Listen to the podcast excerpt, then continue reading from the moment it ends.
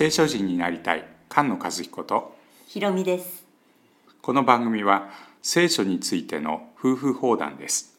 週に1回土曜日に配信します。YouTube の動画チャンネルと音声だけのポッドキャストもあります。番組の中で紹介した資料へのリンクや応援メッセージは番組のホームページ聖書人 .com をご覧ください LINE の公式アカウントに友達追加していただくと配信案内をお送りします。では御言葉に生きる聖書人を目指して始めましょ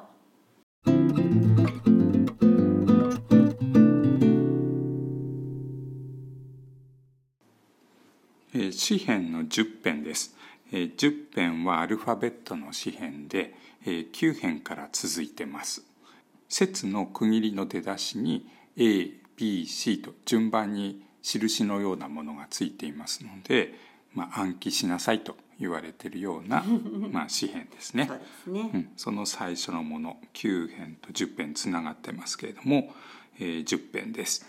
10編は1編から11編までのまとまりですね「天の父よ」という、えーテーマで、えー歌われている詩編の、えー後半の方です。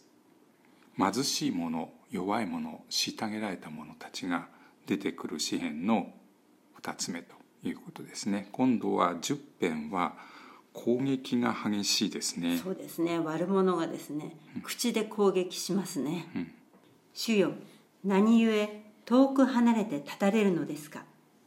何故悩みの時に身を隠されるのですか？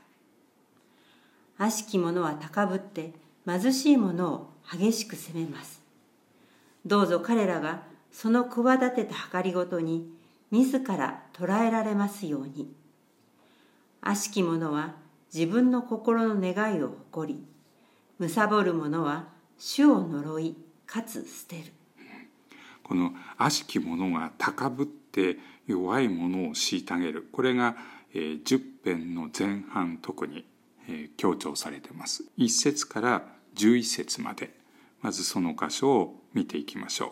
ここで、えー特にですねこの悪者が何かを言うんだね、心の中で言っているとか、そのセリフが出てきますからセリフを気をつけて聞いてみてください。悪しき者は誇り顔をして神を求めない。その思いにすべて神はないという彼の道は常に栄えあなたの裁きは彼を離れて高く。彼はそのすべての仇を口先で吹く。彼は心の内で言う。私は動かされることはなく世よ災いに遭うことがないと。うん、動かされることはない。自分は岩だって言ってる感じでしょうか。反対ですね神様とね、はい、その口は呪いと欺きと虐げとに満ちその下の裏には害毒と不正とがある彼は村里の隠れ場におり忍びやかなところで罪のない者を殺すその目はよるべなき者を伺いまた口の攻撃がたくさんありましたね。はいラションハラーですね。悪の舌。悪い口うん、これはローマ人への手紙で、えー引用されている。詩編の5編も引用されている。そ,、ね。の次にこの10編のこのマムシの毒のところが引用されてます。隠れ場に潜む獅子のように密かに待ち伏せする。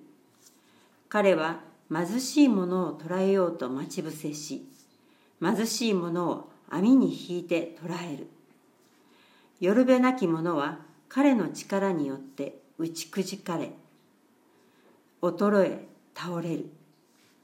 彼は心の内に言う。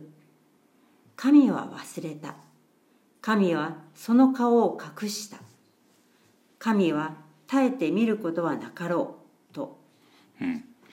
まさかそんなことはないはずなのにこの神様は顔を隠して遠く離れて立ってる。あの身を隠されるんですか？身顔を向けてくださらないんですか？ということを詩人が言ってますけどそれを見た、えーこの悪者は神を忘れたんだ顔を隠してるんだとうん。言ってくるわけですね。